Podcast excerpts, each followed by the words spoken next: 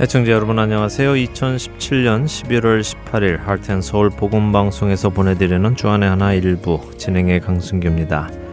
지난 한 주간도 주님을 만나는 날 부끄럽지 않은 모습으로 만나기 위하여 거룩한 삶을 살아가신 여러분들 되셨으리라 믿습니다. 지난 10월부터 시작했던 2017년 애청자 설문조사가 드디어 11월 15일에 마무리가 되었습니다.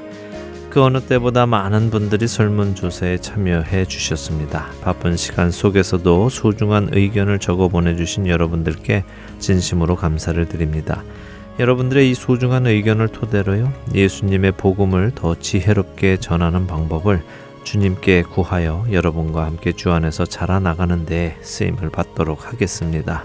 다시 한번 참여해 주신 모든 분들께 감사를 드립니다. 그리고 오늘 한 가지 아주 중요한 소식을 전해 드려야 하겠습니다. 이번 설문조사를 통해 생각하게 된 점이 하나가 있습니다. 저희 할텐 서울 복음 방송은 아리조나 피닉스에서 시작이 되었죠. 그래서 이곳 로컬에 계시는 한인 분들을 상대로 처음 제작이 되었습니다. 아, 이런 이유로 모든 환경이 이곳 아리조나에 맞추어져 제작이 되고 있습니다. 예를 들면 처음에 라디오 방송을 매주 토요일에 했기 때문에요. 방송 제작을 토요일을 기준으로 해왔었습니다. 그러나 시간이 지나고 할텐 서울 복음 방송의 CD가 많은 지역으로 퍼져 나가게 되면서 타주에 계시는 분들, 특히 이곳에서 멀면 멀수록 동부에 계시는 분들은 한 주 뒤에 방송을 받게 되시죠. 저희가 이번 주 방송을 내 보내면 멀리 계시는 분들은 다음 주말에 마켓에서 방송 CD를 접하게 되십니다. 많은 애청자분들께서 방송이 되는 그 주에 마켓에서도 CD를 받아볼 수 있으면 좋겠다 하는 의견을 주셨습니다. 저희도 생각을 해보니 그렇게 하는 것이 옳은 때가 왔다는 생각이 듭니다. 그래서 12월 방송부터는요, 그 날짜의 방송이 제 날짜의 지역 마켓에도 배치가 될 수 있도록 저희가 방송을 앞당겨서 제작하기로 했습니다. 아리조나 주나 타주나 모든 애청자 여러분들이 같은 시간에 방송 CD를 받으셔서 들으실 수 있도록 하기 위함입니다. 그런데 이렇게 하려고 하니까요, 또 한 가지 문제가 있더군요. 그것은 한 주를 앞당기게 되니까 11월 마지막 주에는 두 주치의 방송이 거의 동시에 그러니까 하루 차이로 여러분들께 배달이 된다는 것입니다. 늘 가던 스케줄과 앞당긴 스케줄이 모이게 되니까 이런 일이 일어나는데요. 그래서 이런 혼란을 줄이기 위해서 11월 25일 방송을 11월 18일, 그러니까 오늘 방송과 합쳐서 제작을 하기로 했습니다. 그렇다고 뭐 큰 변동이 있는 것은 아니고요. 저희 프로그램 중 12월까지 편수를 맞추어 제작했던 베들레헴에서 예루살렘까지만 이번 주에 두 편을 연결해서 보내드리게 됩니다. 대신 시간이 조금 길어지겠죠. 어, 그래서 이번 주에는 내 마음의 묵상을 쉬기로 하고요. 어, 다른 부분들도 조금씩 줄여서 방송을 해드리기로 했습니다. 양해해 주시기 바랍니다. 이렇게 해서 오늘 방송인 11월 18일 방송은 여러분들께 11월 20일에서 22일 사이에 배달이 될 것입니다. 아, 그런데 11월 25일 방송은 없어지는 것입니다. 대신 12월 2일 방송이 여러분들께 11월 30일 이전까지 배달이 되도록 할 것이고요. 그리고 그 후부터는 그렇게 날짜에 맞추어 계속해서 배달이 될 것입니다. 비록 방송이 한 주는 빠지지만요. 방송 CD 배달이 빠지는 것은 아닙니다. 그러니까 걱정하지 마시고요. 이번 변화가 무리 없이 또 혼선 없이 잘 이루어져서 방송을 만드는 저희나 또 들으시는 여러분이나 조금 더 가까이에서 함께 교감하게 될 수 있기를 바랍니다. 첫 찬양 함께 하신 후에 말씀 나누도록 하겠습니다.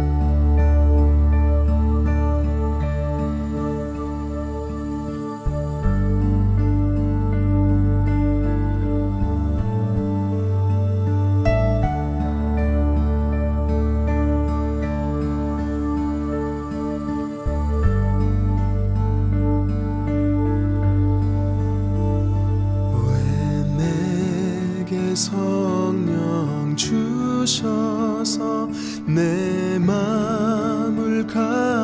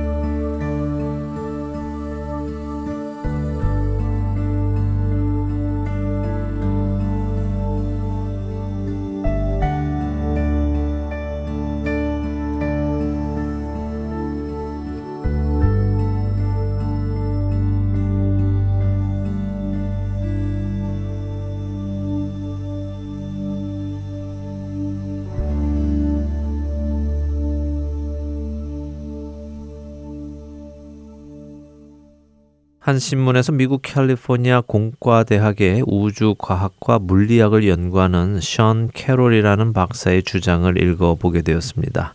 캐롤 박사는 자신의 지식을 바탕으로 사후 세계, 곧 죽음 이후의 세계는 존재하지 않는다라고 주장을 했는데요. 그의 주장은 현실 세계에서는 일상에 벌어지는 모든 현상을 물리학의 법칙으로 설명할 수 있고 모든 일은 바로 이 법칙의 가능성의 영역 안에서 벌어지기에 만일 사후 세계가 존재한다면 우리의 영혼과 신체가 완벽하게 분리될 수 있어야 하는데 그렇게 보이지 않는다. 특히 영혼과 신체가 완벽하게 분리되기 위해서는 영혼이 본질적으로 일련의 원자와 전자로 구성되어 있는 것처럼 보여야 하는데 우주의 법칙은 이러한 원자 분자가 물리적인 종말 이후에도 존재하는 것을 허용하지 않는다라며 죽음 이후의 세계는 없다고 말을 했습니다. 그의 이 주장이 저같이 과학을 잘 모르는 사람에게는 참 어려운 말로 다가옵니다. 그러나 이 모든 어려운 말 속에 그가 주장하는 것은 죽음 이후에는 세계가 없다는 이야기겠죠. 하지만 그는 끝으로 한마디를 더했습니다. 죽음 이후의 삶을 믿기 위해서는 기존의 물리학을 뛰어넘는 모델이 필요하다라고요. 그의 말을 정리해 보면 과학적으로 또한 물리적으로 죽음 후의 세계는 있을 수 없다라는 것입니다.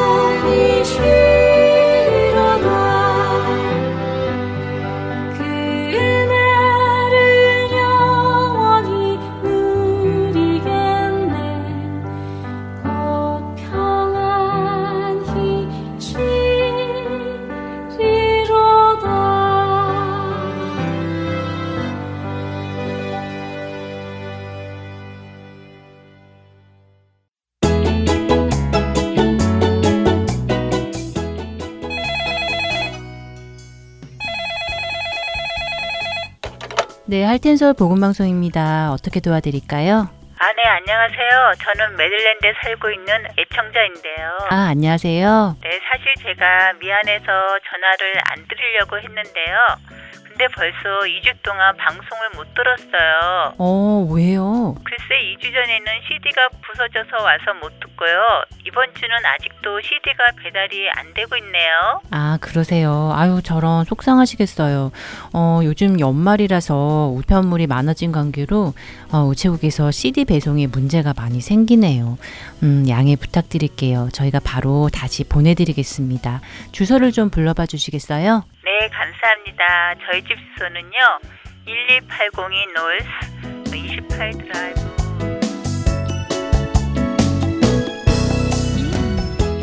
매년 연말 연시에는 많아진 우편물로 인해 CD 배송에 종종 문제가 생깁니다. CD 배송이 원활히 이루어지도록 여러분들의 기도를 부탁드리며 혹시 파손된 CD를 받으셨거나 받지 못하신 경우가 생기시면 망설이지 마시고 연락을 주시기 바랍니다. 다시 보내드리겠습니다. 사무실 전화번호는 602-866-8999입니다.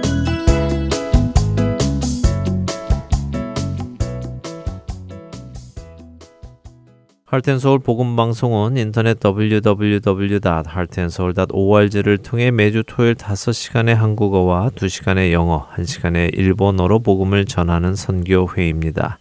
이 방송은 스마트폰 앱이나 팟캐스트를 통해 여러분의 스마트폰에서 들으실 수 있으며 매주 댁에서 CD나 MP3 CD로 받아서 들으실 수도 있습니다.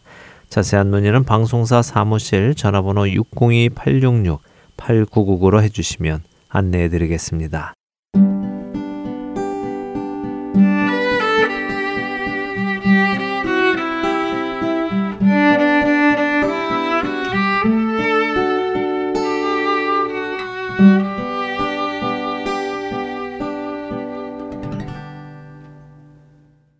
이스라엘에서 사역하시는 유병성 목사님과 떠나는 성경 여행 베들레헴에서 예루살렘까지 시간입니다. 오늘은 이미 말씀드린 대로 두 편을 연이어서 보내드립니다. 34번째 여정인 요단 나루터 광야 나루터 편과 35번째 여정인 기부온 큰 바위와 벤마가 아벨 편을 연이어서 전해드립니다.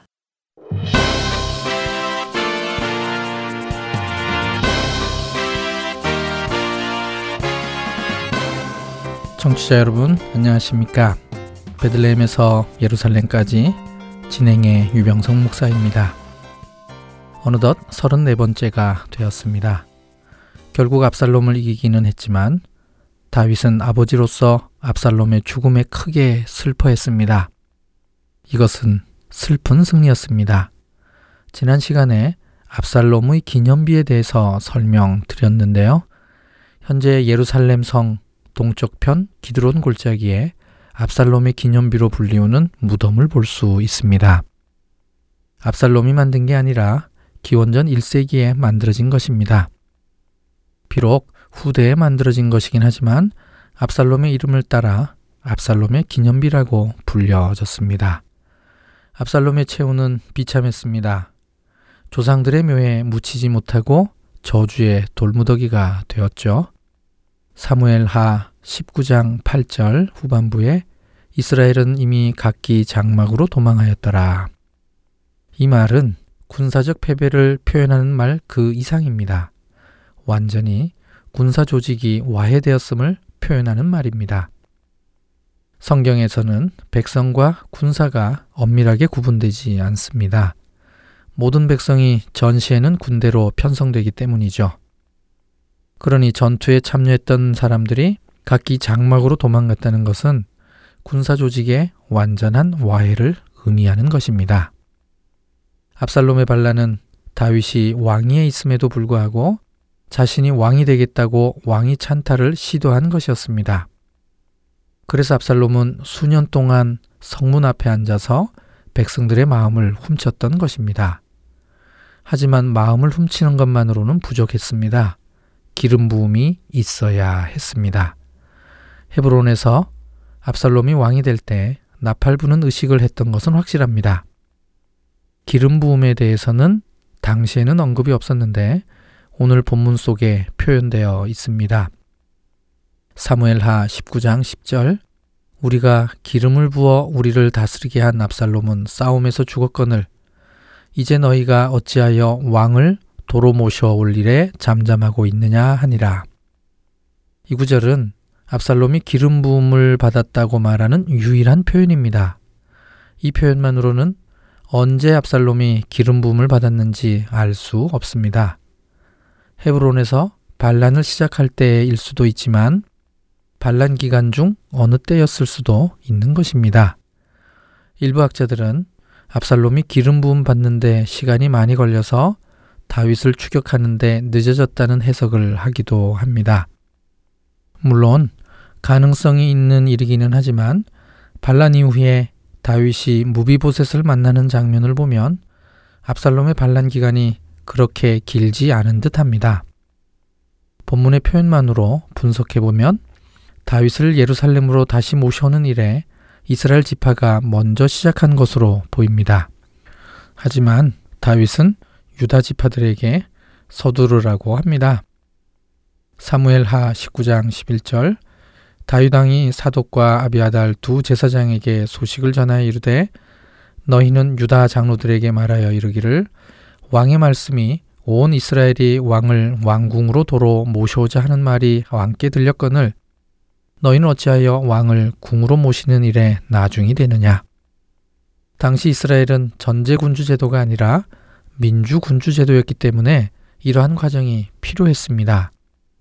다윗이 왕궁을 버리고 떠난 후에 압살롬과 언약을 체결하고 왕으로 기름을 부었다고 해석을 한다면 다시 다윗을 왕으로 세우기 위해서는 무언가 새로운 절차가 필요했음을 암시하고 있습니다. 여기에다 다윗은 유다 장로들에게 형제요 권력 관계임을 강조합니다. 그리고 파격적인 제안을 합니다.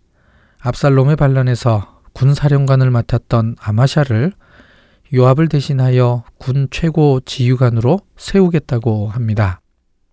사무엘하 19장 13절 너희는 또 아마사에게 이르기를 너는 내 골육이 아니냐 내가 요압을 이어서 항상 내 앞에서 지휘관이 되지 아니하면 하나님이 내게 벌 위에 벌을 내리시기를 바라노라 하셨다 하라. 아마사는 다윗의 누이 아비갈의 아들이기에 조카입니다. 물론 요압도 자신의 조카입니다. 이렇게까지 해서 다윗은 유다 사람들의 마음을 돌리기 위해 노력했습니다. 사무엘하 19장 15절 왕이 돌아와 요단의 이름에 유다 족속이 왕을 맞아 요단을 건너가게 하려고 길갈로 오니라. 다윗은 유다 사람들의 마음을 얻은 후에 마하나임에서 떠나 요단을 건널 수 있는 곳으로 이동을 했습니다. 성경에 표현은 되어 있지 않지만 우리는 이곳이 어디일지 짐작할 수 있습니다. 바로 광야 나루터입니다. 다윗이 마하나임으로 피신할 때에도 이곳에서 건넜고 다시 돌아올 때에도 이곳에서 건넜을 것입니다. 그리고 혼자 건너는 것이 아니라 많은 무리들이 함께 건너야 했기에 기존에 늘 사용하던 장소를 이용했을 것입니다. 여리고와 길갈은 그리 멀지 않은 곳에 위치해 있습니다. 출애굽한 이스라엘 백성들이 요단강을 건넌 후 제일 먼저 진을 친 곳이 길갈입니다. 유다 사람들이 다윗을 맞이하기 위해 길갈에 먼저 와서 기다리고 있습니다. 이때 세 명이 다윗을 만나러 옵니다. 순서대로 시므이, 무비보셋, 바르실레입니다. 먼저 시므이와의 만남을 설명드리겠습니다. 오늘 여정은 31번째 여정에서 살펴본 바후림의 두 번째 버전이라고도 볼 수 있습니다. 실제로 시므이는 바후림 사람이기도 합니다. 사무엘하 19장 16절 바후림에 있는 베냐민 사람 게라의 아들 시므이가 급히 유다 사람과 함께 다유당을 맞으러 내려올 때에 히브리어 문학의 전형적인 특징인 대칭 대꾸법의 구조를 생각하면 왜 다시 바후림과 비슷한 상황이 또 발생했는지 이해가 되실 것입니다. 다윗이 피난 갈 때의 상황과는 지금 다른 상황입니다. 예루살렘으로 돌아가는 상황이지요. 그러므로 찾아오는 사람들의 반응도 완전히 달라졌습니다. 그중 대표적인 인물이 시므이입니다. 그는 다윗을 욕하며 돌까지 던진 사람이었죠.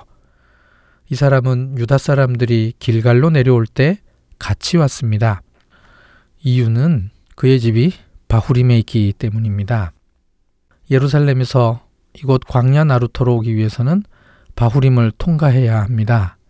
그래서 시므이는 유다 사람들로부터 다윗이 왕으로 다시 귀환한다는 소식을 일찍 접했을 것입니다. 히브리어 본문에는 서둘렀다라는 동사가 사용되었습니다. 그는 소식을 듣자마자 엄청나게 서둘러야 했습니다. 혼자 내려온 것이 아니라 무려 천명과 함께 왔습니다. 사무엘하 19장 17절 베냐민 사람 천명이 그와 함께하고 사울 집안의 종 시바도 그의 아들 열다섯과 종 스무 명과 더불어 그와 함께하여 요단강을 밟고 건너 왕 앞으로 나아오니라. 굉장히 많은 숫자입니다. 늘 숫자 부분은 그러하듯이 정확하게 천명이었는지를 따지기보다는 많은 숫자들과 함께 왔다고 이해하시면 됩니다. 시므이는 처음에 다윗을 저주할 때에도 많은 사람들과 함께 있는 상태에서 했을 것입니다. 이번에는 사울 집안의 종 시바와도 같이 왔습니다. 둘 다 친사울적인 사람들이었습니다. 이렇게 친사울적인 사람들이 다윗을 맞이하기 위해서 유다 사람들과 함께 내려왔다는 것은 큰 의미가 있습니다. 이 구절에 아주 특별한 표현이 있습니다. 요단강을 밟고 건너 왕 앞으로 나아오니라가 도대체 무슨 뜻일까요? 요단강을 밟고 건너는 히브리어로 짤후라고 기록되어 있습니다. 해석하기 힘든 단어입니다. 이 의미로는 이 본문에서 딱 한 번 사용되었습니다.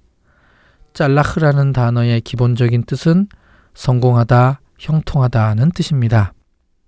여기서는 같은 어근이지만 다른 뜻을 나타내고 있습니다. 통과하다, 반대편으로 건너가다는 뜻입니다. 한국어 성경의 요단강을 밟고 건너라는 표현은 이스라엘 백성이 출애굽 당시 요단강을 건너는 모습을 연상하는 표현이지만 히브리적 표현은 완전히 다릅니다. 나룻배나 뗏목이 아닌 다른 수단을 이용했음을 뜻하는 단어입니다.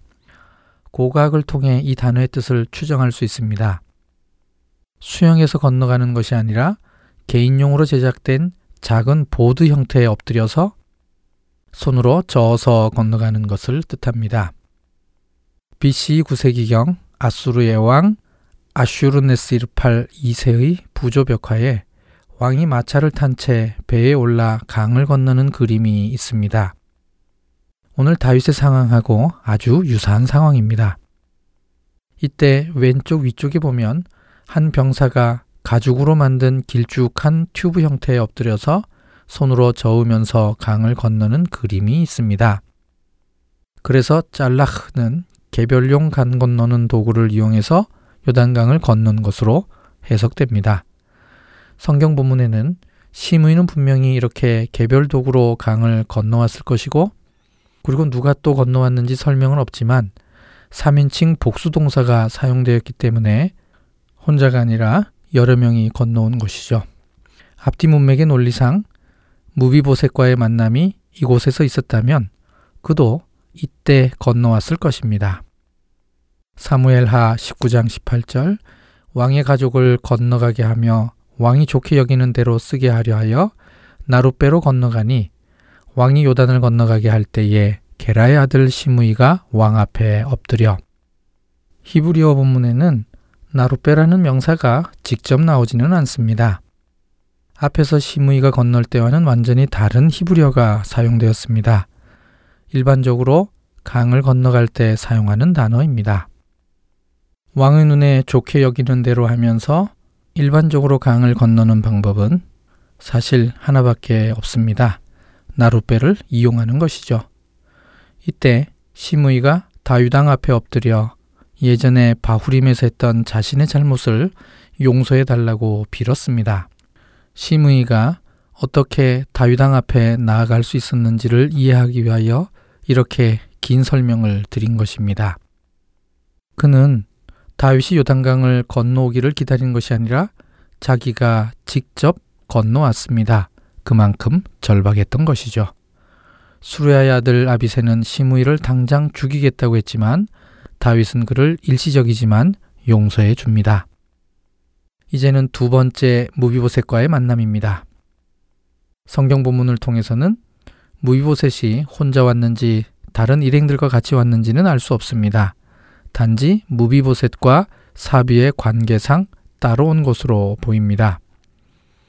무비보셋이 다윗을 만나는 시점은 다윗이 아직 요단강을 건너기 이전에 있었던 것으로 인정하고 시작하겠습니다. 사무엘하 19장 24절 사울의 손자 무비보셋이 내려와 왕을 맞으니 그는 왕이 떠난 날부터 평안히 돌아오는 날까지 그의 발을 맵시내지 아니하며 그의 수염을 깎지 아니하며 옷을 빨지 아니하였더라. 당시 무비보셋의 외모에 대한 설명입니다. 이 구절에서 설명된 그의 모습은 다윗의 피난에 대한 애도의 표현으로 보여집니다. 이 구절을 통해 다윗 당시에 슬픈 일을 당하면 어떻게 했는지 문화적 일상을 이해할 수 있습니다. 그의 발을 맵시내지 아니하며는 무슨 뜻일까요? 사실은 히브리어를 직역하면 그의 발을 하지 않았다입니다. 뭘 하지 않았는지는 알 수 없지만 발에다 아무것도 안 했다는 것입니다. 세 가지의 뜻으로 추측할 수 있습니다. 첫 번째는 발톱을 깎지 않았다를 뜻할 수도 있고요. 두 번째로는 발을 씻지 않았다로도 해석할 수 있습니다.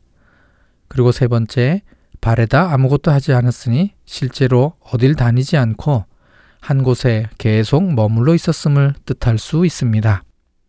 이것이 무슨 뜻일지는 그의 수염을 깎지 아니하며와 같이 생각하면 좀 더 분명해집니다. 그의 수염을 깎지 아니하면은 쉽게 이해할 수 있는 표현입니다. 히브리어 본문을 직역하면 콧수염을 하지 않았다입니다. 이게 왜 수염을 깎지 않았다는 뜻이 되냐면 코밑 수염을 다듬지 않았다 혹은 만들지 않았다는 뜻이기 때문인데요. 오늘날 우리의 개념에서 면도는 모든 수염을 제거하는 것이지만 수염을 기르던 문화 속에서는 면도란 콧수염과 턱수염을 잘 다듬는 것입니다. 당신은 오히려 콧수염을 만드는 게 면도였던 것이죠. 이처럼 콧수염을 만들지 않았다는 것은 얼굴을 가꾸지 않았다는 뜻으로 이해하면 됩니다. 발에 아무것도 하지 않았고 얼굴을 다듬지도 않았다는 것은 외출을 하지 않고 집에만 머물러 있었다는 뜻이 됩니다. 거기에다가 옷을 빨지도 않았습니다. 이 모든 상황을 종합해 보면 당시의 슬픔을 어떻게 표현했는지 알 수 있습니다. 다윗이 예루살렘을 떠났을 때 무비보셋은 아주 슬퍼하며 정상적인 생활을 하지 못하고 집안에서만 생활했습니다. 진짜 그렇게 했다는 것을 무비보셋은 실제 자신의 행색으로 증명하고 있습니다. 그런 무비보셋에게 다윗이 그동안의 일에 대해 물어봅니다. 사무엘하 19장 26절과 27절 대답하되 내 주 왕이여 왕의 종인 나는 다리를 절므로 내 나귀의 안장을 지워 그 위에 타고 왕과 함께 가려 하였더니 내 종이 나를 속이고 종인 나를 내주 왕께 모함하였나이다. 내주 왕께서는 하나님의 사자와 같으시니 왕의 처분대로 하옵소서. 여기서 사울 집의 종 시바에 대한 반전이 있습니다. 심의보다 더 큰 반전이지요. 지난번 만남에서 시바는 피난 가는 다윗을 돕기 위해 찾아왔습니다. 그리고 무비보셋은 압살롬의 반역을 사울 집안의 부흥 기회로 삼고 있다고 말했습니다. 지금 무비보셋의 말은 완전히 반대 상황입니다. 시바가 자신을 모함했다고 보고하고 있습니다. 다윗은 이 말을 듣고 시바에게 모든 재산을 주기로 한 것을 취소하고 무비보셋에게 다시 반을 돌려줍니다.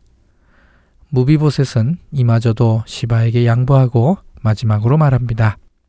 사무엘하 19장 30절 무비보셋이 왕께 아르되 내주 왕께서 평안히 왕궁에 돌아오시게 되었으니 그로 그 전부를 차지하게 하옵소서 하니라.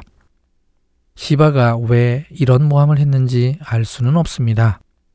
아마도 시바는 재산이 목적이었던 것 같고 이에 비해 무비보셋은 재산보다는 다윗의 평안한 귀환을 선택한 것으로 봐서 그의 선택이 훨씬 지혜로운 선택으로 보입니다.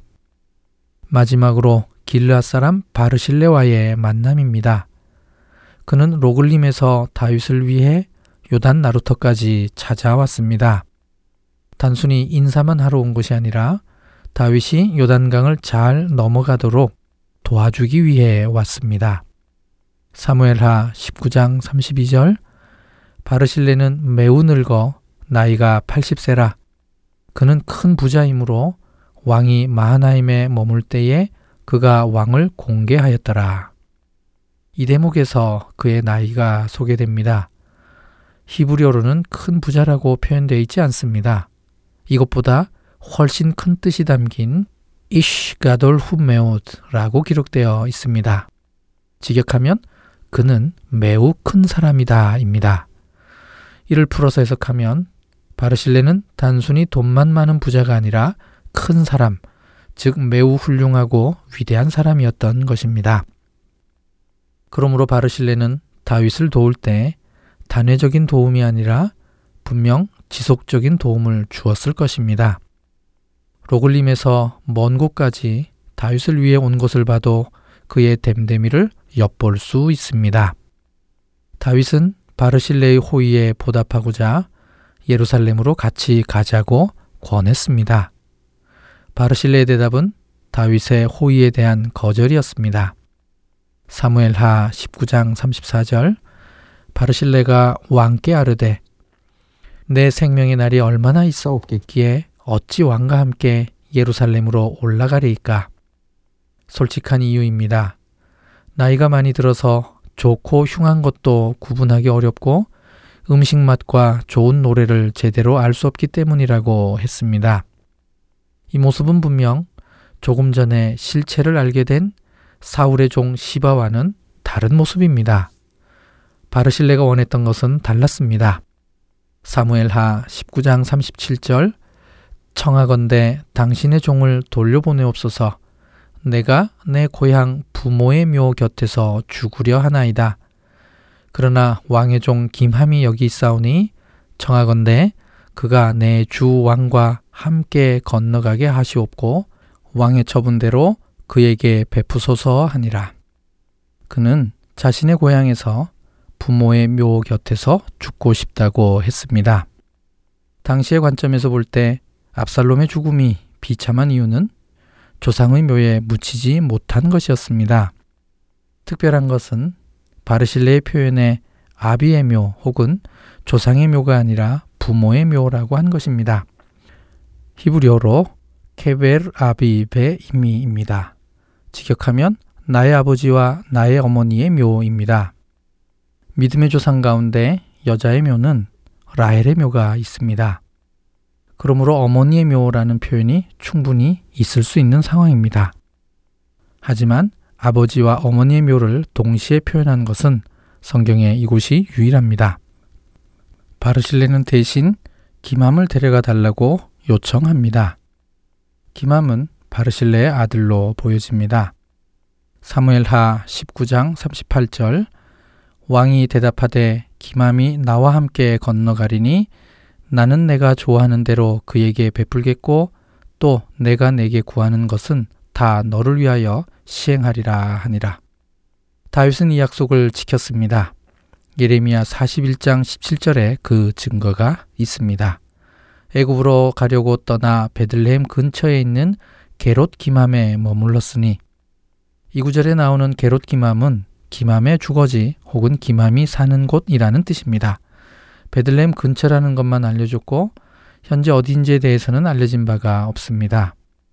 어찌됐든 이 한 구절을 통해서 기맘은 유다 왕국 내내 평안히 잘 지냈음을 알 수 있습니다. 마지막 인사하는 모습입니다. 사무엘하 19장 39절 백성이 다 요단을 건너매 왕도 건너가서 왕이 바르실레에게 입을 맞추고 그에게 복을 비니 그가 자기 곳으로 돌아가니라. 결국 오늘의 주인공은 바르실레였습니다.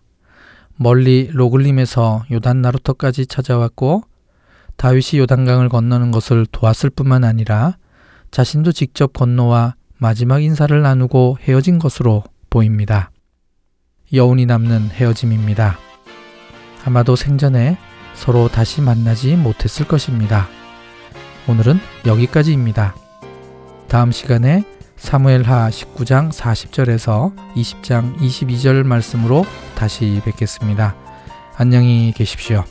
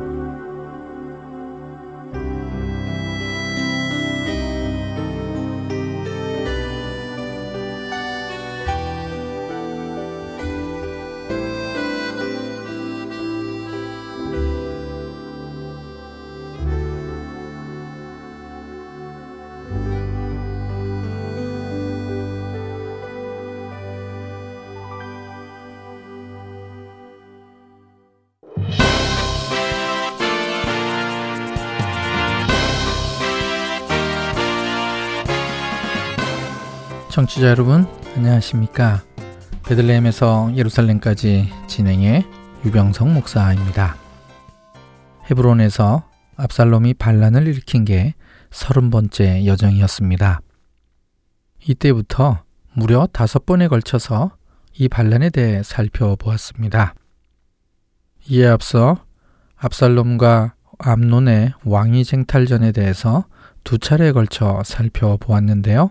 그렇다면 총 7번에 걸쳐서 압살롬과 그의 반란에 대해 살펴본 것이 됩니다. 그만큼 이 사건이 다윗 일생 중에서 비중이 높다는 것을 의미합니다. 압살롬의 반란이 끝난 후 이 여파를 회복하기 위해서는 여러 과정이 필요했습니다. 우선 예루살렘과는 멀리 떨어진 마하나임에 진을 치고 있었기에 다시 예루살렘으로 귀환하는 것이 급선무였습니다. 다윗은 예루살렘으로 귀환하면서 재신임의 과정이 필요했던 것으로 보입니다.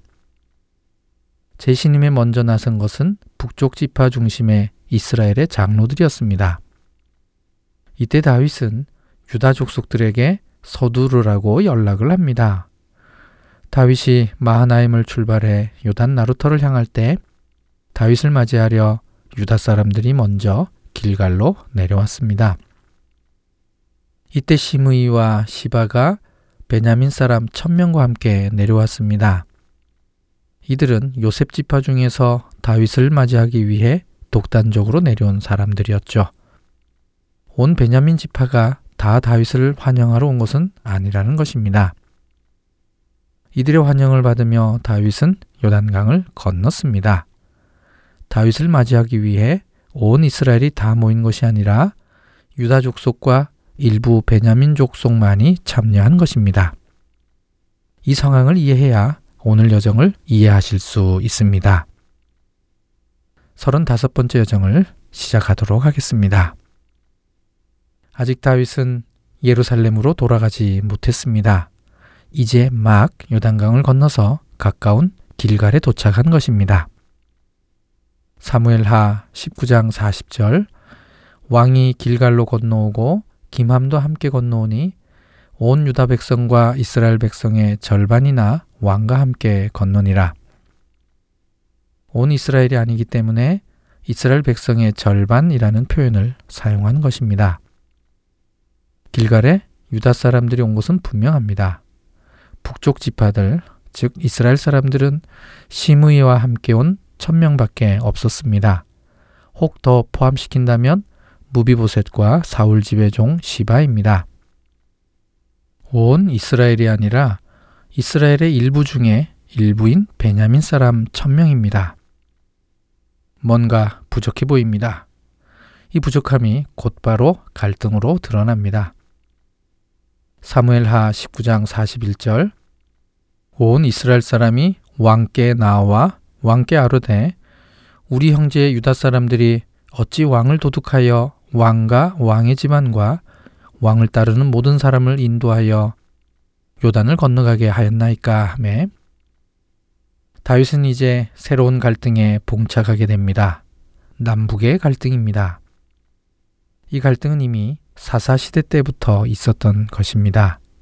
다윗 입장에서는 이제 막 왕이 계승권 문제로 인한 반란을 진압하고 예루살렘으로 돌아가기 위해 길갈에 모인 것인데 여기서 해묵은 문제가 새롭게 대두되기 시작한 것입니다. 에브라임 지파는 항상 지파들 속에서 헤게모니를 갖기 원했습니다. 여호수아가 에브라임 지파였기 때문입니다. 그러니 여호수아 사후에도 계속 헤게모니를 요구했던 것이지요. 사사기 8장 1절. 에브라임 사람들이 기도원에게 이르되 내가 미디안과 싸우러 갈 때에 우리를 부르지 아니하였으니 우리를 이같이 대접하면 어찌 됨이냐 하고 그와 크게 다투는지라. 사사기 12장 1절. 에브라임 사람들이 모여 북쪽으로 가서 입다에게 이르되 내가 암몬 자손과 싸우러 건너갈 때에 어찌하여 우리를 불러 너와 함께 가게 하지 아니하였느냐 우리가 반드시 너와 내 집을 불사르리라 하니 사사기 5장 14절에서 18절에 있는 드보라의 노래에도 아예 남쪽 유다 지파의 명단이 빠져 있습니다. 에브라임이 헤게모니를 원하는 것 때문에 남쪽 유다 지파와는 공조하기가 어려웠습니다. 이 현상이 남쪽의 두 지파와 나머지 북쪽의 열 지파와의 갈등으로 계속해서 더 고착화되어져 갑니다. 그래서 다윗이 왕이 될 때에도 헤브론에서 먼저 유다 사람들의 왕이 되고 이스보셋이 죽은 후에 북쪽의 온 이스라엘 지파들의 장로들과 언약을 맺고 온 이스라엘의 왕이 된 것입니다. 다윗은 마하나임에서 돌아와 길갈에서 재신임을 얻는 행사를 해야 했습니다. 유다 자손들과 북쪽 이스라엘 자손들 모두에게 재신임을 얻어야 했기 때문이죠. 이 상황에서 서로 주도권을 잡고자 한 것입니다. 이에 대한 유다 사람들의 의견은 이러했습니다. 사무엘하 19장 42절 모든 유다 사람이 이스라엘 사람에게 대답하되 왕은 우리의 종친인 까닭이라 너희가 어찌 이 일에 대하여 분내느냐 우리가 왕의 것을 조금이라도 얻어 먹었느냐 왕께서 우리에게 선물로 주신 것이 있느냐 유다 자손들은 다윗과 같은 집안인 것을 강조했습니다. 이에 불만을 갖는 이스라엘 사람들의 의견은 이러했습니다. 사무엘하 19장 43절 이스라엘 사람이 유다 사람에게 대답하여 이르되 우리는 왕에 대하여 열 몫을 가졌으니 다윗에게 대하여 너희보다 더욱 관계가 있거늘 너희가 어찌 우리를 멸시하여 우리 왕을 모셔오는 일에 먼저 우리와 의논하지 아니하였느냐 하니 유다 사람의 말이 이스라엘 사람의 말보다 더 강경하였더라. 북쪽에 열 지파가 있으니 열 몫의 우선권이 있다는 논리입니다. 자신들의 주도권을 인정해주지 않는 것에 대한 불만입니다. 이 상황이 세바의 반역이 일어나는 배경이 됩니다. 사무엘하 20장 1절 마침 거기에 불량배 하나가 있으니 그의 이름은 세바인데 베냐민 사람 비그리의 아들이었더라. 그가 나팔을 불며 이르되 우리는 다윗과 나눌 분깃이 없으며 이 세 아들에게서 받을 유산이 우리에게 없도다. 이스라엘아 각각 장막으로 돌아가라 하매 길갈에서 불량배 한 명이 나타납니다. 그의 이름은 세바입니다. 불량배를 히브리어로 불리알이라는 단어를 사용했습니다. 열 번째 여정에서 갈멜 사람 나발을 설명할 때 동일한 단어가 사용되었고 사무엘상 10장 27절에서 미스바에서 사울을 왕으로 인정하지 않았던 무리들을 일컬을 때에도 사용되었습니다. 오늘 본문에 세바가 했던 행동이 이때의 불량배와 너무 똑같은 상황입니다. 불량배 세바는 베냐민 사람 비그리의 아들입니다. 비그리는 히브리어로 비흐리입니다. 나의 첫 아들이라는 뜻입니다. 단지 베냐민 사람이라고만 했지 비그리가 어느 집안인지는 밝히지 않았습니다. 비그리라는 이름과 비슷한 이름이 있어서 어쩌면 사울과 같은 집안 사람일 수 있습니다. 사무엘상 9장 1절 베냐민 지파의 기스라 이름하는 유력한 사람이 있으니 그는 아비엘의 아들이요 수롤의 손자요 베고라스의 증손이요 사울의 족보에 나오는 베고라스의 히브리어는 부호라트입니다. 첫 소산이라는 뜻입니다. 비그리와 베고랏은 같은 어근을 통해 만들어진 같은 뜻의 이름입니다. 그래서 비그리는 아마도 사울과 같은 집안 사람일 것이라고 추정하는 것입니다. 베냐민 사람으로 사울과 같은 집안 비그리의 아들 세바가 다윗왕을 인정하지 않는 불량배로서 사람들을 선동한 것입니다. 다윗을 모욕하는 표현인 이세 아들이라는 용어를 사용하면서 다윗과 나눌 분깃이 없음을 강조했습니다. 그러면서 각각 장막으로 돌아가자고 선동합니다. 다윗에 대한 재신임에 반대한 것이죠. 세바의 선동에 이스라엘 사람들은 거의 동의한 것으로 보입니다.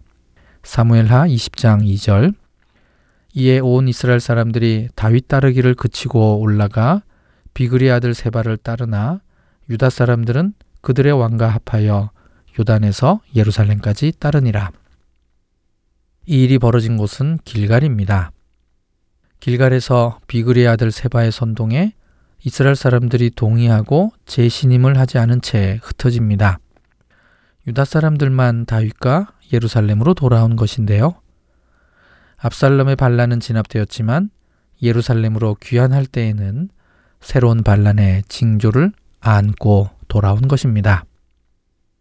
예루살렘에 도착한 다윗은 압살롬에게 협조한 후궁 10명에 대한 문제를 처리하고 아마사에게 3일 내에 유다 사람들을 모아 군대를 조직할 것을 명령합니다. 여기서 갑자기 아마사가 백성을 모을 최종 책임자로 나타납니다. 그는 압살롬의 반역에 동참했을 뿐만 아니라 그의 군 사령관이었습니다. 그랬던 그가 어떻게 다윗왕의 군대에서 요압보다 높은 위치가 되었을까요? 사무엘하 19장 13절 너희는 또 아마사에게 이르기를 너는 내 골육이 아니냐 내가 요압을 이어서 항상 내 앞에서 지휘관이 되지 아니하면 하나님이 내게 벌 위에 벌을 내리시기를 바라노라 하셨다 하라. 다윗의 조카인 아마사가 비록 압살롬에게 협조했지만 반란 이후 다윗을 재신임할 때 유다 사람들의 통합과 지지를 얻어내기 위한 전략적 기용이었습니다. 고대 이스라엘은 평상시에는 백성이지만 특별 전시 상황에는 이들을 소집해서 군대로 편제하면 군대가 되는 것입니다. 다윗은 지금 아마사에게 이 일을 명령한 것입니다. 하지만 기한이 너무 짧습니다. 3일. 다윗이 왜 이렇게 짧은 시간 내에 사람을 모으라고 했을까요? 크게 두 가지 방향의 해답이 있을 수 있는데요. 첫 번째는 아마사를 함정에 빠뜨리기 위한 실행 불가능한 명령입니다. 두 번째는 비그리 아들 세바가 전투 태세를 갖추기 전에 공격하기 위한 작전상 서두른 것입니다. 그래서 대부분의 학자들이 이 두 가지를 조금씩 섞어서 해석합니다. 다윗도 알았습니다. 압살롬의 반란 때 소집되었던 백성이 각기 장막으로 돌아간 지가 얼마 되지 않아서 다시 재소집하는 것이 힘들다는 것을 그럼에도 불구하고 세바가 견고한 성읍에 들어가서 전투 태세를 갖추게 되면 더 많은 희생을 치루어야 하기 때문에 이런 급박한 명령을 내렸을 것입니다. 아마사가 왜 늦었는지는 잠시 후 설명드리겠습니다. 아마사가 정한 길에 나타나지 않았습니다. 그래서 다윗이 아비세에게 명령하여 세바를 뒤쫓으라 합니다. 요압에게 명령한 것이 아니라 아비세에게 명령했습니다. 왜 그랬을까요? 요압은 다윗의 명령을 어기고 압살롬을 죽였습니다. 그래서 총사령관에서 해직되었을 것입니다. 이 자리에 대신 아마사가 임명된 것이죠. 일에 대해 요압은 못마땅하게 생각하고 있었는데 마침 아마사가 다윗의 명령을 이행하지 못했습니다. 그를 살해할 빌미가 된 것이죠. 아비세가 요압을 따르는 자들과 그렛 사람들과 블렛 사람들로 이루어진 특별 부대를 이끌고 비글의 아들 세바를 뒤쫓기 위해 예루살렘에서 나와 북쪽으로 이동했습니다. 이때 이 부대 안에 요압도 포함되어 있었습니다. 사무엘하 20장 8절 기본 큰 바위 곁에 이름에 아마사가 맞으러 오니 그때에 요압이 군복을 입고 띠를 띠고 칼집에 꽂은 칼을 허리에 맸는데 그가 나아갈 때에 칼이 빠져 떨어졌더라. 이들은 기본 큰 바위에서 아마사를 만납니다. 아니 그런데 왜 아마사가 지금 기브온에 있죠? 유다 사람들을 모으고 있으려면 남쪽 유다 지파의 땅에 있어야 하는데 지금 베냐민 땅인 기브온에 있습니다. 아마사가 베냐민 땅에서 무엇을 하고 있었을까요? 아마사는 훌륭한 군인이었습니다. 그러니 압살롬도 그를 군 지휘관으로 임명했을 것이고 다윗도 지금 요압을 대신해서 지휘관으로 세웠을 것입니다. 아마사는 히브리어로 아마샤입니다. 뜻은 짐을 지는 자 혹은 짐을 운반하는 자입니다. 그가 자신의 이름에 걸맞는 성격이라면 최대한 자신의 임무를 잘 수행하는 자였을 것입니다. 그런 그는 사태의 급박성과 전술적 중요성을 인식하고 최대한 3일 안에 군대를 모으려고 했을 것입니다. 그리고 모집된 병력을 이끌고 작전에 바로 뛰어든 것으로 보입니다. 왜냐하면 기본은 베냐민 땅이고 이곳은 예전에 사울의 근거지였으니까요. 아마사가 기부원에 있는 것만으로도 정황상 그가 이미 세바의 뒤를 쫓고 있는 중이라고 볼 수 있습니다. 아마사는 왕의 명령을 어기긴 했지만 그를 죽여야 할 만큼의 항명은 아니었던 것으로 보입니다. 요압의 입장에서는 아마사가 기본에 있는 것은 비그리 아들 세바 편으로 돌아섰다고 몰아갈 수 있는 빌미였습니다. 하지만 솔로몬의 요압에 대한 평가를 보면 아마사는 배반하지 않았던 게 분명합니다. 열왕기상 2장 32절 여호와께서 요압의 피를 그의 머리로 돌려보내실 것은 그가 자기보다 의롭고 선한 두 사람을 쳤음이니 곧 이스라엘 군사령관 네레 아들 아브넬과 유다 군사령관 예델의 아들 아마사를 칼로 죽였습니다. 요압이 아마사를 죽일 때 칼로 배를 찔렀는데 이미 설명드렸듯이 치명적인 상처를 주는 부위입니다. 이는 확실히 죽일 의사를 갖고 고의로 그 부분을 찔렀다고 밖에 볼 수 없습니다. 끔찍한 살인 후 아마사에 의해 소집된 백성들도 모두 요압을 따라 세바를 추적합니다. 그럼 세바는 지금 어디에 있는 것일까요? 사무엘하 20장 14절 세바가 이스라엘 모든 지파 가운데 두루 다녀서 아벨과 벤마아가와 베림 온 땅에 이르니 그 무리도 다 모여 그를 따르더라. 이 구절을 쉽게 읽으면 이스라엘의 모든 지파들이 세바를 지지해서 다 모인 것 같습니다. 하지만 그렇지 않습니다.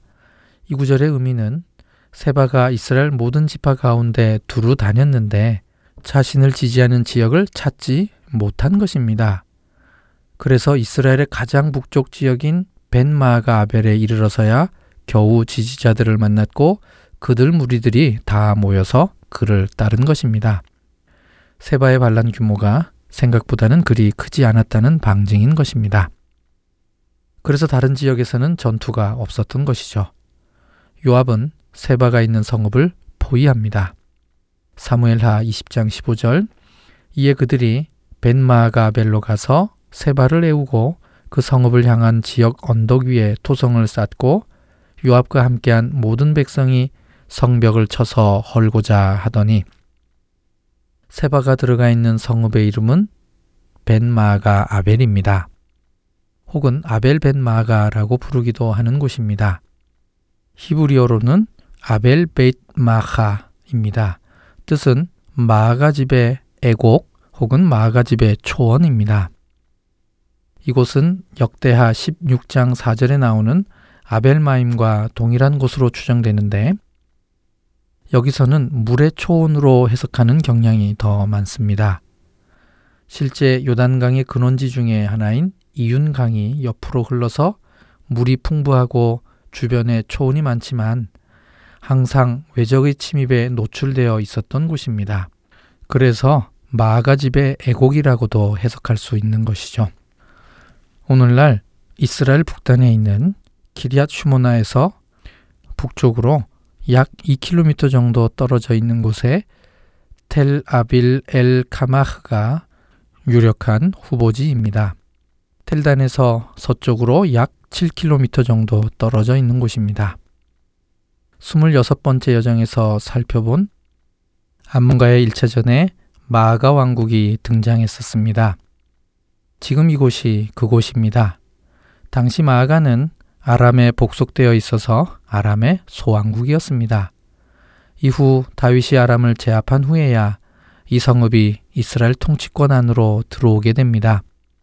세바는 이곳 주민들의 지지를 얻어 다윗 정권에 대항한 것입니다. 다분히 정치적 계산이 있었을 것으로 보이는데요. 다윗 왕국 내의 가장 취약 지점이 이 지역입니다. 예전에 아람에 속해 있었기에 쉽게 중앙정부로부터 독립을 선언할 수 있고 또 아람의 지원을 받기가 수월한 곳이기 때문이죠. 이곳을 요압은 포위했습니다. 토성을 쌓았다는 것은 성을 공략할 수 있는 접근로를 만들었다는 것입니다. 이때 성 안에서 지혜로운 여인이 나와 요압에게 이 성읍을 멸하지 말 것을 요청합니다. 아벨벤 마아가에는 마아가 족속들이 살고 있었습니다. 원래 문하세 지파가 이들을 쫓아냈어야 하는데 그러지 못했습니다. 여수와 13장 13절 구술 족속과 마아가 족속은 이스라엘 자손이 쫓아내지 아니하였으므로 그술과 마아갓이 오늘까지 이스라엘 가운데에서 거주하니라. 이 성읍은 이미 오래전부터 이스라엘 가운데 거주해 왔기에 이들 족속은 이스라엘이 내쫓았던 가나안 일곱 족속의 이름에도 들지 않았습니다. 이곳에 지혜로운 사람들이 많아서 옛날에 어려운 일이 있으면 아벨에 가서 물으면 그 일을 끝낼 수 있다는 속담이 있을 만큼 이스라엘과 연관이 많은 성읍이었습니다.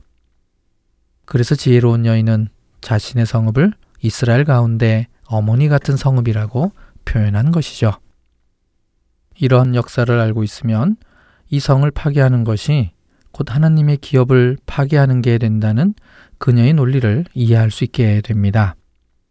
이 말을 이해한 요압은 비그리의 아들 세바만 넘겨주면 성을 파괴하지 않는다고 약속을 합니다. 세바는 베냐민 사람입니다.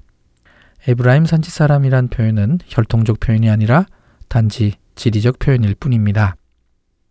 결국 지혜로운 여인은 성읍 사람들을 설득해서 세바의 머리를 요압에게 건네줍니다. 이것으로 세바의 반란은 끝이 납니다. 큰 전투와 피 흘림 없이 끝나게 되었습니다. 오늘 여정을 통해서 다윗 통치 말기에 발생한 문제점들을 다 알게 되었습니다. 첫째, 왕위 계승 문제입니다. 둘째, 북이스라엘 지역과 남유다 지역 사이의 지역 갈등이었습니다. 끝으로 한 가지 더 알게 되었습니다. 다윗과 요압 사이의 긴장입니다. 요압은 군부를 장악하고 있기에 다윗의 뜻에 반하는 폭력적인 일을 서슴치 않고 자행합니다. 그럼에도 불구하고 다윗은 요압을 처벌하지 않았습니다. 대신 처벌을 미루고 있을 뿐이었죠. 어느덧 다윗 통치의 말기까지 왔습니다. 다음 시간에는 사무엘하 20장 23절에서 21장 14절까지의 말씀으로 다시 뵙겠습니다. 안녕히 계십시오.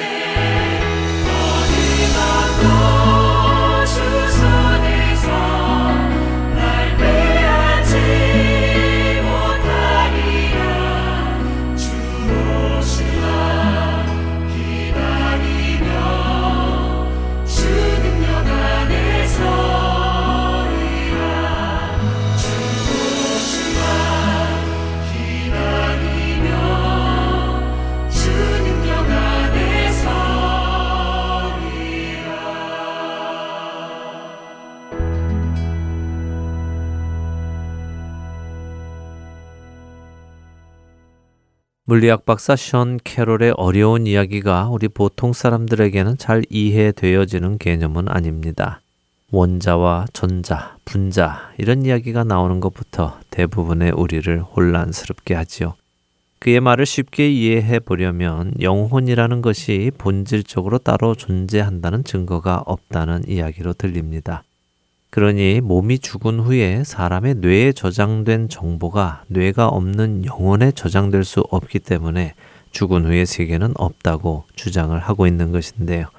어쩌면 그의 말처럼 과학적으로 또 물리학적으로 영혼의 존재를 증명할 수는 없을지도 모르겠습니다. 그러나 증명할 수 없다고 해서 그것이 꼭 없다고 단정 지을 수 있을까요? 로마서 8장 24절과 25절은 우리에게 이렇게 말씀하십니다. 우리가 소망으로 구원을 얻었음에 보이는 소망이 소망이 아니니 보는 것을 누가 바라리요. 만일 우리가 보지 못하는 것을 바라면 참음으로 기다릴지니라. 로마서의 이 말씀 그대로 우리가 천국 소망을 품게 된 것은 우리 눈에 천국이 보여서가 아닙니다. 그것이 과학적으로 증명이 되어서도 아니지요.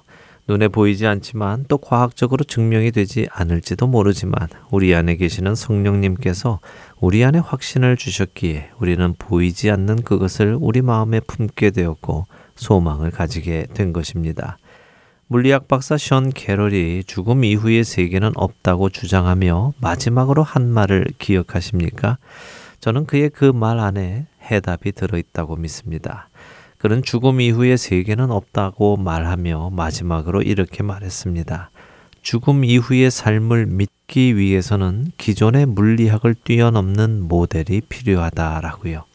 바로 이것이지요.